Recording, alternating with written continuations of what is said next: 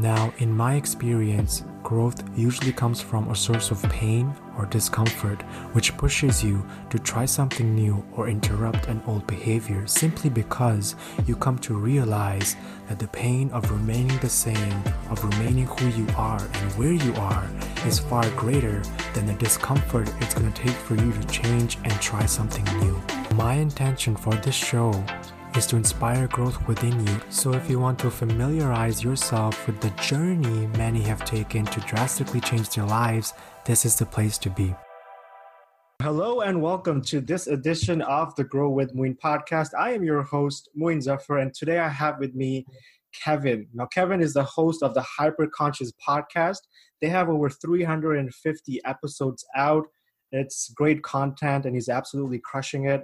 Kevin is a speaker, and he's also someone who helps busy CEOs grow their own podcast. Kevin, welcome to the show, man. Thank you so very much for having me. We've been trying to do this for a couple of weeks. I'm glad we locked it in. And I cannot wait to chat with you and add as much value as I can to your listeners, my friend. Awesome. Thank you, man. The stars are finally aligned for us. Yes. We're here now. All right, man. So let's dive right into it. Were you always into podcasting and becoming a speaker? And if not, what line of work were you in before this and why did that change? What's your origin story? Sure. So no, I didn't want to be a speaker until the first time I gave a speech. Genuinely. Like I didn't know I was a speaker until I started speaking. So this whole thing started for me when I was 25. When I was 25 years old, by all outside standards, I had any guy's dream life. My girlfriend was literally a model. I just did a bodybuilding show, so I was in the best shape of my life. I had my dream car. I had a brand new apartment. You know, I had money in the bank. Like by all outside standards, I was living the dream, Moin. I was the man. Mm-hmm. But inside, I wasn't.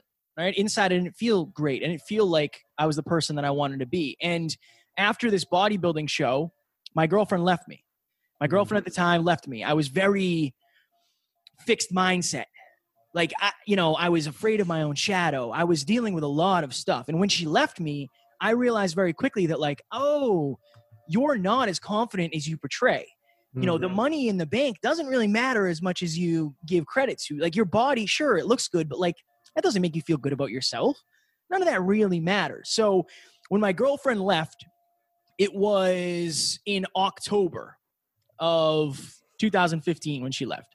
And I said to myself, okay, I'm depressed, I'm anxious, I'm insecure. Like, it's time for me to figure out what to do. So after 2 weeks of crying into my pillow, I was like, all right, I'm going to do this personal development thing. Like, I've heard people talk about it. I'm going to see what this is all about. So I started doing positive affirmations. And every night before I went to bed, I would say, I am handsome, I am talented, I am intelligent, and I will make the most money I've ever made this year. Mm-hmm. I leaned on that last one the most. Like, that's the one I really wanted. So 2016 starts up. And at this time, I'm working as a weatherization technician. I travel up and down the East Coast of the United States, making state and government buildings more energy efficient. Just think of it as construction. It's easier that way. Okay. So that is the year that I got promoted as a foreman, which means I'm running jobs. Now, like if there's a job, I'm on it from start to finish because I sign off on whether it's done or not. So it starts off crazy. Like I'm just traveling every single week. I have this video that I show during my speeches, and it's me saying, it's 3 a.m. I just got home. I worked an 8-hour day. I just drove 6 hours home, and I wouldn't change it for the world because I'm living the dream. Right, because I was making a lot of money at the time, like anywhere from $70 to $100 an hour is what I was making. And that was awesome. I was no college degree. 26 years old, like that's amazing. But at the end of the year, so we get to the end of that year, and I was on the road for 10 out of the 12 months, every single day other than Saturday and Sunday in a hotel. And we're not staying at the Ritz, Moin. We're staying at like the Red Roof Inn, cockroaches crawling under the door, like some gross places. But I remember opening my last pay stub. My goal all year was to get past six figures. And I remember opening that last pay stub and saying, like, did I do this? And I opened it, and I did. So at 26, I made over $100,000. But I had that same moment of, oh, no, nothing changed. Mm-hmm. Nothing changed. I thought this was going to fix everything again. I thought this was going to fix everything, and it didn't. So I remember going to bed that night, and this is where Hyperconscious was born. I'm laying in bed, and I remember thinking, it doesn't matter what car's in the driveway. It doesn't matter who's laying next to you. It doesn't matter where you're laying. It doesn't matter what you did today or what you're doing tomorrow. The only thing that matters is up here. The only thing that matters is in your head. And that is where Hyperconscious was born. So shortly after that, I started the Hyperconscious podcast, and I was still traveling. Now, the thing that got me so much money and got me so much happiness originally now took away from my dream. It took away from the podcast. So that year was the same, man. I was on the road all year. And it just got harder and harder. And I was more miserable, and it was brutal. So we get towards the end of that year, and I'm struggling to keep up with the podcast. I can't hold a relationship down to save my life because I'm always on the road. You know, fitness is really hard when you're in a different gym, all of these things. My friendships were suffering. And you know, the main thing for me was the podcast. And it got so bad. It was 5:45 in the morning. I'm sitting at the edge of a hotel bed in some crusty room in New Jersey, lacing up my work boots. I've done this hundreds of times before. And the best way I can explain it is I couldn't turn the noise off in my head. It was like there was 10 TVs on, and they're all on different stations. And one saying, you know, you can't leave this job. You're stuck here forever. You didn't go to college. You're not smart enough. What's your family going to think? What's your friends? You know, what are they going to think? And the one that was the loudest voice was, do you really think you can be a successful podcaster? Like, why would anybody ever listen to you? And in that moment, I genuinely thought the best thing for me was to end my life. It was just this dark, trapped, hopeless, helpless feeling. Like, I don't want to do this anymore. Like, my reality sucks. I don't want to do this. Like, I need to find a way out of this. And for me, I thought if I ended my life, I ended my problems. Now, luckily, I didn't do that. I texted Alan, who you've had on, and I know you work with Alan. He talked me down, and he said, like, dude, you just need to change, man. You're burnt out. You do this podcast thing. You love that. Like, why don't you do that? And in my mind, it's like, there's no way. There's no way I can just do that. I'm going to leave my job behind. But 3 or 4 months later, I left my job. I went all in on this. You know, I became a speaker, I became a podcaster, a podcast coach, a peak performance coach. And that was 2.5 or 3 years ago at this point. So from there, like, it's almost hard to explain what reality is now. I don't look at the clock and say like, oh, it's only noon. That doesn't happen anymore. I don't care what day it is. Really, Monday, Tuesday, Wednesday, Thursday, Friday, Saturday, Sunday. Like, I do some form of work for this every day. And I love it. And it's just a completely different life. And my goal always, whether I'm being interviewed or whether I'm interviewing somebody or giving a speech, I don't ever want somebody to look at me and say, well, he did that, but I could never. Because that was me for 30 years. I didn't think I could do it. Some days I still don't think I can do it. And if you're watching or listening to this, like, you are capable of way more than your current reality shows. You just haven't taken that step yet. Maybe you haven't been miserable enough. I was the most miserable. Maybe you're not there yet, but it's my goal to inspire, motivate, and to get people asking questions that they may have never asked before, because questions change your life. So that's my story. That's an awesome story, man. Thank you so much for being so open and sharing everything, every part of it. So one major thing is pain points, right? And that after the first year in construction, you're making good money, and your girlfriend left you. And then that was a pain point, and you sort of rethought the process, and you thought, okay, maybe I need to make more money. Oh yeah. And then you went with that, and you did make more money, and then the pain was still there. And then he's like, okay, now what? So this is the process I want to highlight here is that pain is sort of a growing and a learning process, and to have the awareness to know that, okay, I met this goal, but I'm still in pain. That takes a level of introspection that not a lot of people have, but what I always encourage on my shows. And that's why I thank you for sharing that story. I think it's one of those things where if you feel like you've been broken for long enough, and I don't want to use that term, and I don't want anybody else to use that term, but that's how I felt. I felt broken. And I got sick of feeling that way. And everything I tried didn't work. Like, I thought money would fix my problems. Now, that's deep-seated stuff from my childhood growing up broke. Like, that's what that is, and I know that now. But my challenge to anybody watching or listening is start digging into your limiting beliefs, Start digging into your insecurities. Like, you can't treat those things like they're monsters under the bed, because the monsters under your bed you're always afraid of, you know, they keep you up at night. You don't want to hang your foot over the bed because you're afraid it's going to grab you. That's your limiting beliefs. That's your insecurities. That's your trauma. If you run from that, it will catch you eventually. And it's almost like you should just shine a light on it now.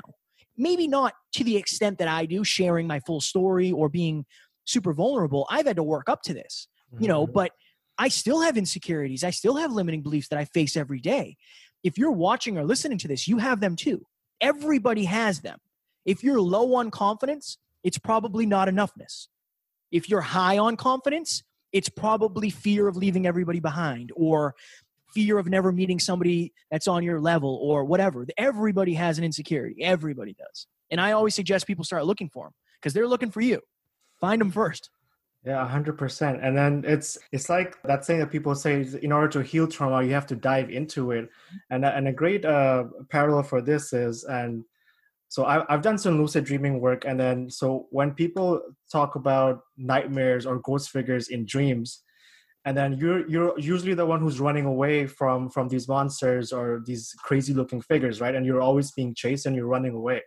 So the teaching that they say is, and this is mostly Tibetan Buddhism, and they say it is what you have to do in that moment, because they see that monster in your dream as a neglected part of you, as an insecurity. That's something that you've been pushing down for so long that's become ugly, and now you're afraid of it, right? So what you have to do in that moment of fear or trauma is turn around when you're being chased, go towards it, hug it, and give it love. And that's the way you solve it. And that's the way you heal trauma in lucid dreaming. So I love that parallel that you just mentioned with that. That's deep. Yeah. I love it. Awesome. So here's my thing. So let's say you have, you know, you've discovered some limiting beliefs, and you've cleared a little bit of it, right? And you've sort of figured out a purpose, and you've broken down things into small steps. But does that guarantee sustainable, limitless motivation once you have that? Motivation is momentary, man. It comes and goes. There's a big difference between being motivated and inspired. And I think so many people, if you're going to a job that you hate every day, you need motivation. If you're going to a job that you love every day, you are inspired. And that's the difference. And like, it's always a hard question when somebody says like, oh, I'm looking to find my passion, my purpose, you know, what I'm here to do. Like, you know way better than I do what it is. You just haven't uncovered it yet. I can ask you questions to help you uncover it, but it has to be something that I'm convinced of this, and I'm sure you've heard this before. What would you do for free? What would you do for free? I did this for free for 2 years before I started making any money. But I love this. I work 16-hour days in the studio. I love this. Now, that's not sustainable either. You'll burn out. But I think that it's like if you're in a boat and the boat is sinking. There's a hole in the boat. And you're saying like, well, it's the water's fault. Like, it's the water's fault. Like, the water's coming in the hole. It shouldn't be coming in the hole. No, there's a hole in the boat. So you're looking at the wrong cause. If you're not motivated to go to a job you hate, you should get a new job probably. And that's a disconnect that a lot of people don't have. My girlfriend, this is good timing. She called me yesterday crying because she was overwhelmed at work. And she said, like, I don't know if I want to do this anymore. I said, babe, don't. Leave. Like, just leave. We need to find something that you love, You shouldn't be stressed out constantly at work. You shouldn't be stressed out at home because of work. That's not a sustainable game. And I used to be the same way. I have to go do this. I have to make this money. Like, if you got to take a pay cut to be happier, trust me, your happiness is worth more than the $10,000 you're making. Yep. So I think it's a fundamental thing. Like, do you have to get motivated to lift heavy weight? Sometimes you do. Are you going to have to get motivated to send your taxes out? Sure. You're probably not going to be inspired to do that. But if you're relying on pure motivation every single day, that's why you don't feel fulfilled. That's why you don't feel accomplished. That's why it's hard to build momentum. Some of the things you just have to do naturally because you love. And I know that's kind of a loaded answer and it's not very specific, but it depends on the person. Like, yeah. Alan always asks me this question. Do you feel like you're a hard worker? For a long time, I didn't, because I was working 9 to 5. The second 5 rolled around, I'm done. Don't text me. Don't call me. I'm not thinking about it. Now I think I'm the hardest worker in the room because I'll do this for as long as it takes. It's not because I'm more motivated. It's because I'm more inspired, right? Like that's kind of how I feel about it. And I always use this analogy. If there's $100 bill, if I run up to you, I say, Moin, there's $100 bill in that building over there. And that building is on fire, burning to the ground. Are you going to go in that building for $100? No. Right. That's not enough motivation.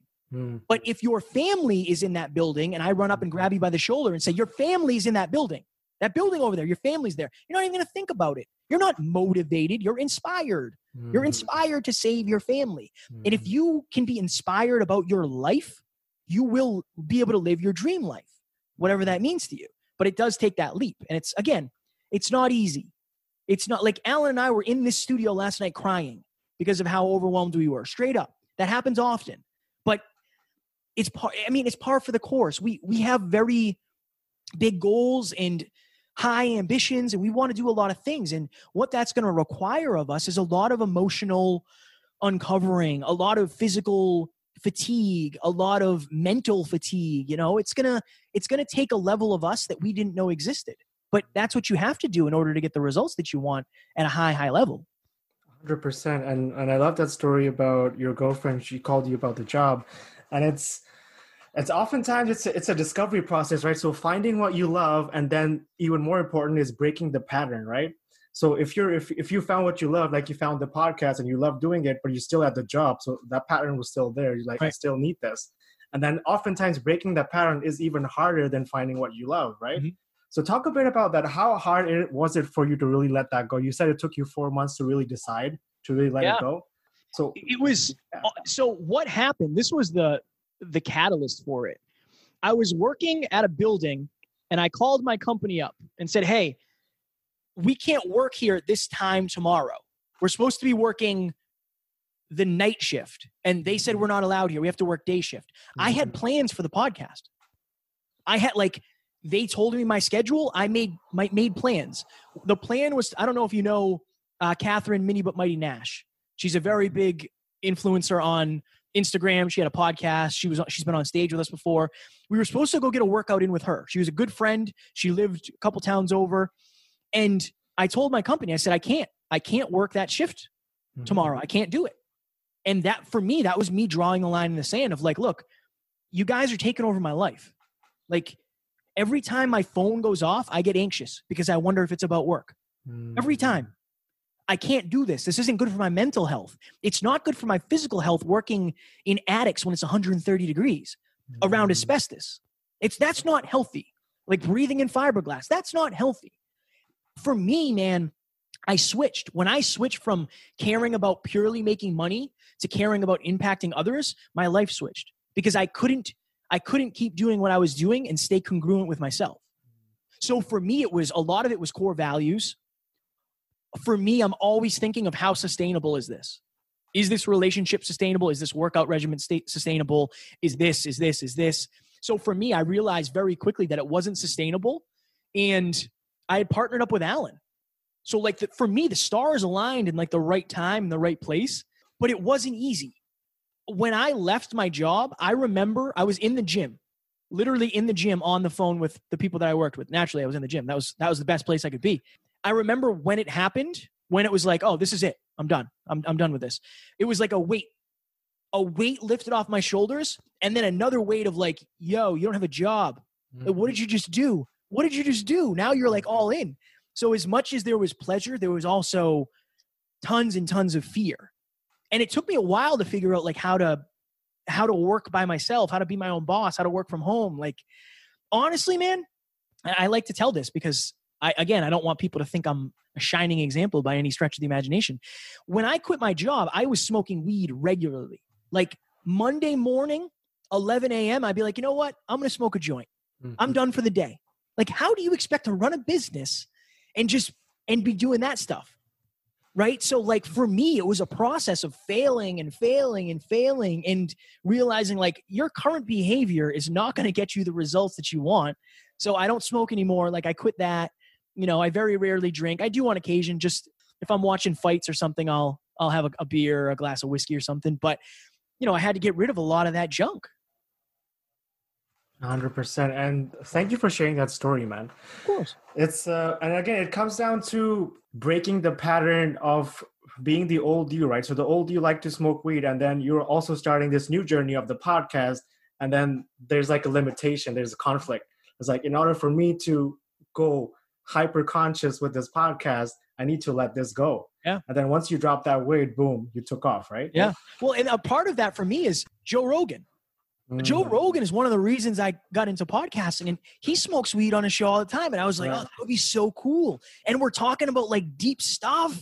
So one episode, and this episode never saw the light of day because it was so bad, but it was Alan and I in Alan's basement at the pool table doing an episode on relationships. And I smoked before that episode. First time, only time I ever did it. Dude, it was terrible. I couldn't even, I didn't know what we were talking about, you know? So I think that you should always have an idol, a role model, somebody that you really look up to. But just because you look up to them doesn't mean you necessarily look up to the specifics, the details, their behaviors necessarily. Like, you don't have to be the same way. I want to be Kevin Palmieri, Joe Rogan. I want to be that form of, I do martial arts like Joe Rogan does martial arts. You know, I'm not a comedian. I'm more of a rapper than a comedian. Okay, I have my three things, you know. So I think that following in the footsteps of somebody ahead of you is great, but don't get caught into thinking that you have to imitate them or do exactly what they do. Stay true to you. Like, people want to hear you anyway, right? Exactly. They don't want to hear you pretending you're somebody else, because there's enough people doing that.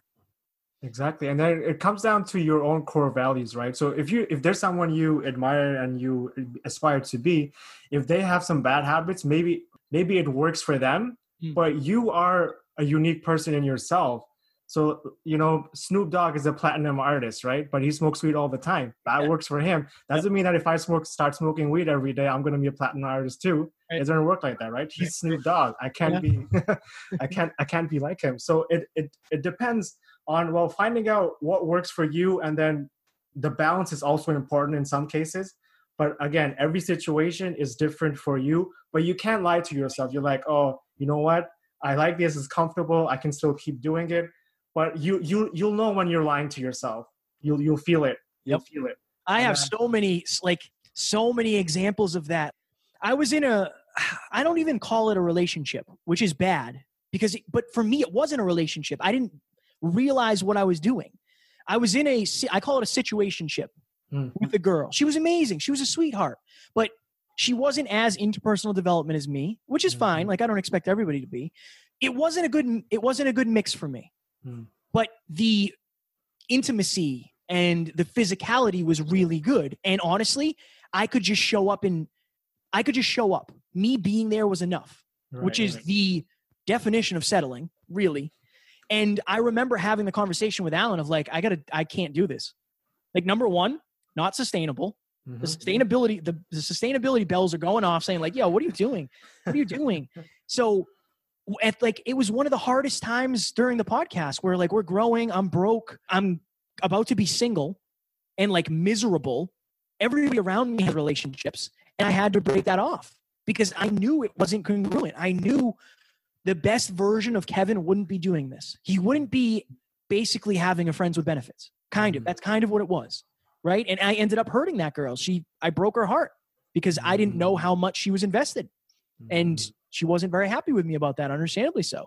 But I had to get out of that when I did, because I knew I was going to hurt her worse.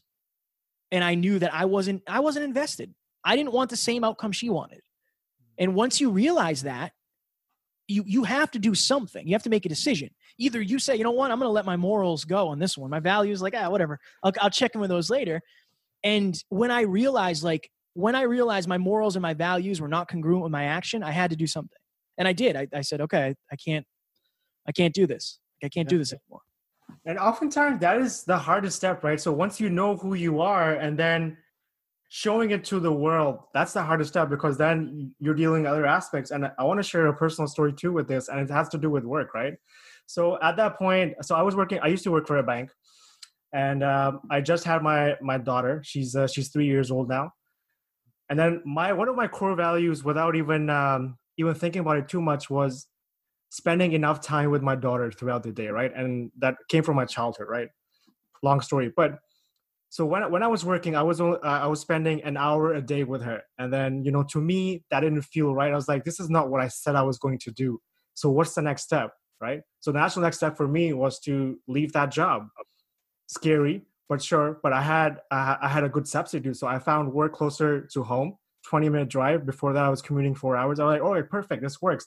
I got the other job at the other place. And I was, okay, I got time with my daughter. This is good. But then, you know, every time I got to work, I would feel anxious. And I was like, why? Why am I feeling anxious before entering to work? I thought this is it. And then I remember one day I was at the gym, funny enough, and I was running on the treadmill and I just started to cry. In that moment of crying, I knew that, okay, I have to leave this job. I can't do this anymore. It's just not fulfilling me. And I remember, so once that is the realization point, right? That's the pain point. But after that, you still have to take the step of quitting the job, of dealing with, you know, not having an income and what are you going to do? But more than anything, it was clear to me that I cannot work there. It doesn't matter if I have a plan or not. I'm just going to go to my manager the next day. And I remember my voice was still shaking. I was like, I'm going to quit. And then my manager was very nice. It went well. But I quit. But that was the point where it's like, this is my core value. Fine, I did it. I'm spending time with my daughter, but there's more to it. I needed more time to be with myself too. And then courageous action, man. But your level of personal development to get there must have been somewhat high, because I think that I think it takes a certain level of understanding, of awareness, of belief to understand that your fulfillment, your happiness, your personal and family well-being will always outweigh or exceed what you're getting from a job, you know, especially if it's financially. Mm-hmm. Like, I think that we've been taught that you have to go get a good job. Nobody ever said you have to be fulfilled. Go to college so you can get a good job, not go to college so you can feel good about yourself. Nobody ever said that. Like, I think the system is broken a little bit, especially now where people are working more than ever. They're commuting more than ever. And honestly, I think COVID is going to make a good change to that. Obviously, it's a tragedy what's happening or happened. But, you know, people aren't going to spend $50,000 a year to go to college anymore. You can do college like this. You can. You can work from your home on a call like this. Like, mm-hmm. You know, you can do that. So I think that the system is going to get illuminated a little more for what it is, of like, listen to all of the successful people. They all got what they wanted and realized that it actually wasn't what they needed. Right? And people say that all the time. Like, you'll hear money doesn't buy happiness, but everybody wants to find out for themselves. Like, I know I did, but that's why I try to say, like, look, it's not, I know I'm going to be very successful doing what I'm doing. Did I when I started? No, because I didn't have the level of belief. But I would rather grind for 4 years to get the money I was making before and then ride off into the sunset doing this, because I love this. I love this. And there's a different level when you're fulfilled. That's pain in itself. And that's one thing that I want to highlight too. When I quit my job and I was spending time with my daughter without any plan, that's when I felt the most fulfilled. And the universe has a funny way of showing you things when you're in that space. So I was watching my daughter grow up, and I would just be observing her, you know, just it's a small being and it's a little human. It's learning how to walk and talk and all these things. And you see the process, right? And just simple things like learning how to walk. She's crawling, she's seeing you walk. She's like, okay, I want to try that. And she tries and she falls and cries. But she did that repeatedly for 3 months without me having to tell her, you got to do this every day if you want to learn how to walk. She already knew that. So to me, seeing that, I was like, wait a minute. So if I didn't teach her that, she was born with that spirit of like persistently trying to achieve her goal. That means I was born with it. Mm-hmm. So where is that now? And that led to me asking deeper and deeper questions. And I just summed up all the insights. And I wrote a book about my experience of becoming a parent and learning from my daughter. But it all started with me having the courage to quit my job without having a plan. And that's when I felt the most fulfilled. Yeah, but imagine if, and when I say imagine, like imagine it like it's possible, because it is. Imagine if you had to quit your job, go through some turmoil, go through some fear, some uncertainty, some discomfort, but you could make more money doing what you love. Mm. Like that's a possibility for so many people. It is. You know, like Alan and I are really dialing in the business aspect of this and the speaking and the clients. And like, we're going to make a lot of money doing this, but it's not a lot of the reason we need more money is because we need to help more people.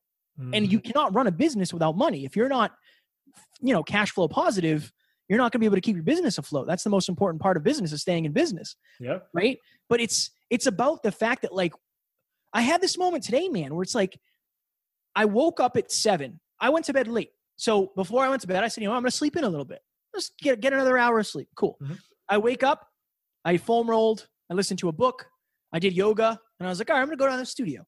I've been in the studio doing my work. Like, I got a shipment. I went downstairs, got the shipment. This is my life. Like, I am so blessed that I get to do what I love every day. And honestly, Moin, maybe this happens for you. I forget that sometimes. Sometimes I forget how lucky I am. I forget what it was like to, I would be in New Jersey right now. Like, we're recording this on a Tuesday. I would be in New Jersey if I was still working at my job. 1,000% in the hot attic, sweating to death, like miserable, you know, and I get to wake up when I want. I get to go to the gym when I want. I get to see my girlfriend when I want because I live with her. You know, I get to do coaching calls when I want. I get to design my schedule. Like, I'm so happy. But the deeper thing and the deepest thing is I get to do what I love. I get to podcast 5 times a week. I get to go on other shows. I get to speak. Like, I don't have to do that. I get to. And in this moment, I'm overwhelmingly grateful for that because, again, I wanted to die at one point because I hated my life that much. And now I have something I will die for. I will die before I stop podcasting. Like, I will not fail at this unless I die. That's the only way I'm failing. Like, I will not stop. But do you see the difference if you're watching or listening? Like, I wanted to end my life. Now I found something to live for, and my life is completely different because of it. Yeah, that's deep, man. Thank you for sharing. So I want to dial in. So once you figured out what you wanted, you love this podcast and you've been doing it for a year. I want to talk about another pain point. So obviously there's times where you're struggling and you're thinking about, man, do I continue doing this or do I just go back to my job? Was there a moment like that for you, and how did you overcome that? Dude, I don't think I ever, when I left, I said, I told my family, I'm never going back. I can never work for somebody again, like, ever. So in terms of that, no. In terms of, I have a great story for this. I have a great story for this where I wanted to quit the podcast. Genuinely, I thought I was done. Mm. So one of my buddies said to me, hey, if you could have anybody on the show, I think this was my 7th episode. Who would you have? And I said, there's this guy named Justin Wren. Mm-hmm. Justin Wren is a professional mixed martial artist. He's been on Joe Rogan's podcast like 5 times. He has this thing, this nonprofit called The Fight for the Forgotten. He goes to the villages in the Congo and builds water wells for pygmy villages who don't have access to water. Like, this guy is a saint, and he's also a fighter. Like, it doesn't make sense. It doesn't make sense, you know? And I was like, I'd love to talk to him. Like, he's this big, like 6'3", 260-pound guy with this giant beard. He's the nicest guy in the world. He's got this huge heart. And I ended up being able to interview him. Somehow it happened where literally the next day he put a post up saying, I'm accepting 50 podcast interviews. Like, what are the chances of that? Cool. Wow. Yeah. So I end up getting connected with the guy who does his scheduling. I schedule a podcast with him. I'm in this crusty hotel room in New Jersey doing this interview over my phone. I don't have the right equipment because I don't know what the hell I'm doing. And this podcast was awesome. It was great. The audio quality was brutal. I couldn't even use it. Couldn't use it. Had to trash it. I had to trash it. So I got my dream interview. I crushed it. And then I couldn't use it. Mm. And in my mind, it was like, this is it. Like, I can't do this. And the problem was, I assumed that episode was going to make me famous. Mm-hmm. Which it doesn't really work that way. But, you know, I think my lack of awareness at the time made me say, like, I don't think this is for me. Like, I was heartbroken. I put so much of my emotional well-being into that episode. And the fact that I can't release it, you know, it hurt me. And now, that was like 3 years ago. Now, Alan and I literally fail every episode, something. Like, we did a mastermind last night. The audio was terrible because we couldn't use the mics because we did it on the whiteboard. You know, we just set this camera up. So we just did an episode with Dean Graziosi. Our quality is brutal. It looks like we shot it on a potato. It's brutal, man. It's brutal. But Dean's is great. So, you know, I think you kind of have to adjust your association and your relationship with failure, because the only way failure is if it's final. If you decide, I can't do this anymore, I'm done. Like, if I quit, in my mind, okay, that would have been it. Like, yeah, I used to be a podcaster, but like all this stuff happened and I couldn't do it. Like, I have never quit tattooed on my arm. Like, I can't quit. There's like a, you know, it's a thing. I have a tattoo on my arm. Like, what are you thinking?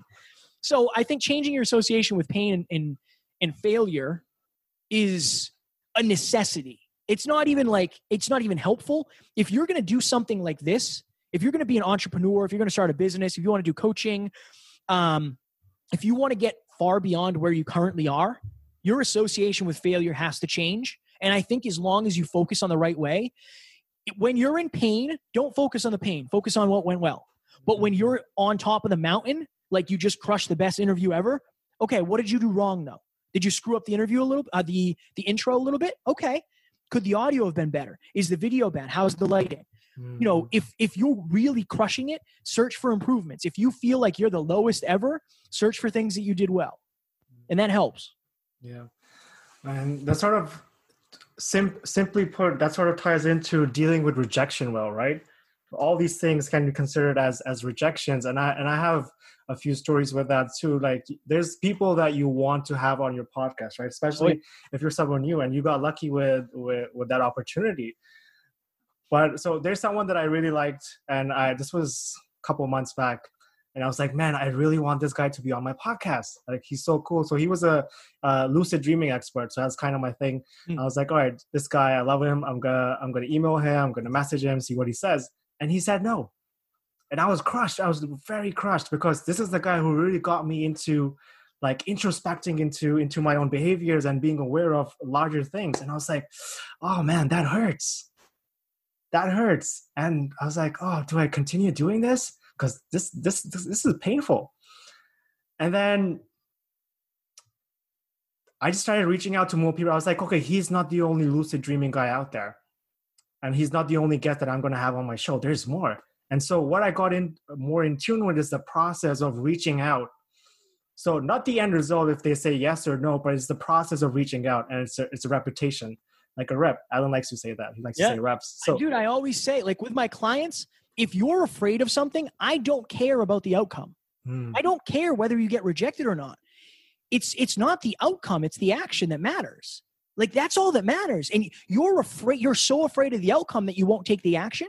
But if you took the action, you would get so much feedback and so many lessons that you could adjust your approach and not get rejected next time. Or you're going to realize it's not the end of the road. There was this beautiful girl at my gym. This was before I was blessed with it. I have an amazing girlfriend now. So this was a while ago, but a beautiful girl at the gym. Every day she would come in and I'd be like, oh my God, I need to talk to her. Never did. Why would I? I'm afraid. I'm terrified. Right? She'd literally be working out next to me and I'd be like, oh God, like, I gotta move. So one day, and this is the other thing, the pain of regret always hurts worse than the pain of rejection.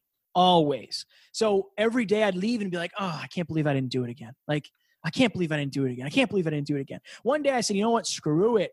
I'm sick of feeling bad about myself. Went up to her, got rejected. Now, the rejection was nice. She said, you're handsome. I have a boyfriend, all this happy jazz, whatever. I felt amazing. Why? Because it's not the rejection. It's the action. It's the action. It's you got way more feedback than you would have if you did it anyway. Like, you know, at least you did it.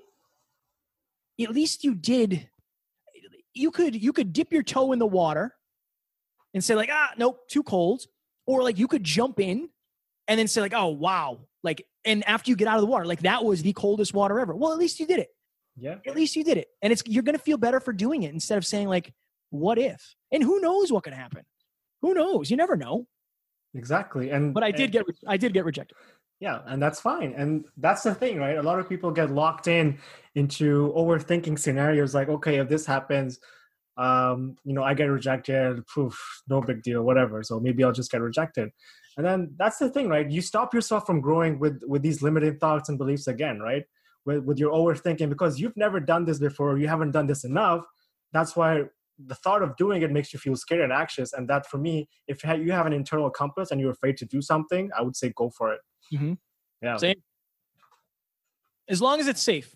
As long as it says, obviously, I'm not saying you're at the edge of a cliff and you're afraid. It's like, oh, Moin said and Kevin said, go for it. No, that's not what we were saying. I gotta make sure I clear myself here in case anybody does. We'll blame it on Moin.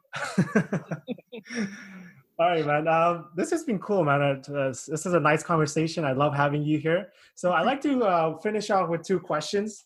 And one of them is a message from the heart to someone, I would say, a younger version of you. So the you that was working the job and you that also started the podcast just recently.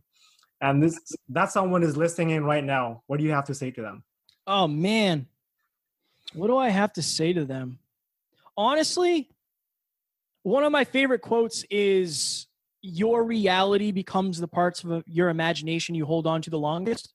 Mm-hmm. And I would say to him, like, stop letting people take your imagination. Like, stop letting people who don't believe in themselves convince you shouldn't believe in yourself. Like, get around people who believe in themselves. That has been the biggest thing. Like, Alan. Alan has more belief in himself than anybody I've ever met in my entire life. Like, I am blessed to be able to spend as much time as I want with him. He's my business partner. He's my best friend. He's the co-host of the show. Like, we do speeches together. I'm blessed to have somebody in my life like that. So I would say those things, like, stop letting people's limiting beliefs take yours, but get around people who want the same thing as you. Like, this is another thing I say. Are the people the best, or are the people in your life right now, your friends, are they the best for your future or from your past? Like, if you're watching or listening, that might be the hardest question you ever have to answer. Yep. Because if your answer is, well, we hang out because we used to, we went to high school together. Okay, are they going to help you get to your goals or not? I understand it's not that easy to lose friendships. I've done plenty of that. I understand. It's not about losing friendships. It's about reallocating time. If you can reallocate time, because you're going to regret it. You're going to regret it if you don't accomplish your dreams because you didn't get around the right people. You are the average of the five people you spend the most time with. Like, there's so many quotes about that. Yep. It's because it's true. So that's what I would say. Don't let other people's limiting beliefs hold you back. Get around some people who want what you want and some people who complement your weaknesses. Like, find some people who have the strengths that you don't, and find somebody, like, people who have the weaknesses that you're strong in, and you can build something amazing that way. Yeah. And you touched on a very super important point here, and that's the aspect of support, man. And I don't know what it is, but in society and culture, whenever you start something, you're like, okay, I gotta do this on my own. There's nobody to help me, and I'm all alone. It's a limiting belief once again that I'm all alone. I gotta do this on my own. And the answer is, no, you don't. You can have support. You can find guys like Alan who have similar visions, and you guys can grow together. Or now there's coaches now who can help support you in your past. I mean, there's no one saying that you can't do it on your own. Maybe it's a slower, harder, even more painful process. But if you can get the support of someone who's maybe a little bit ahead of you, or at least has the same vision or dreams or goals as you, then you're helping yourself. For me, it's an absolute must. A support system, especially if you're doing something you've never done before, you're quitting a job, you're starting a podcast, you're writing a book, dude, you need support. Sure. Yeah. For sure. Yeah. 1,000%. It's a lonely road. Yeah. Like, find people who are taking it with you and the other thing too is, if you're doing it, it depends on what you're doing it for. I think if you're doing it purely for financial reasons, you probably try to do it yourself so you can make more money yourself. But if you're looking for contribution and impact, the best thing you can do is partner up with people who are doing that. Like, if you want to impact 1 billion people, it's far easier to do it with 10 other people than it is to do it with yourself. Yep. So I think that's a thing too. If you, Alan and I are very contribution oriented. Like, our goal is to help as many people as we can. So teaming up with people is kind of our specialty. Like, we're very good friends with a lot of people in this industry that we're helping them grow. They're helping us grow. It's this environment of people who want the same thing. And it's amazing. It's a game changer. So 1,000% on the relationships. Yeah. And once again, you know, it's support and it's collaboration over competition.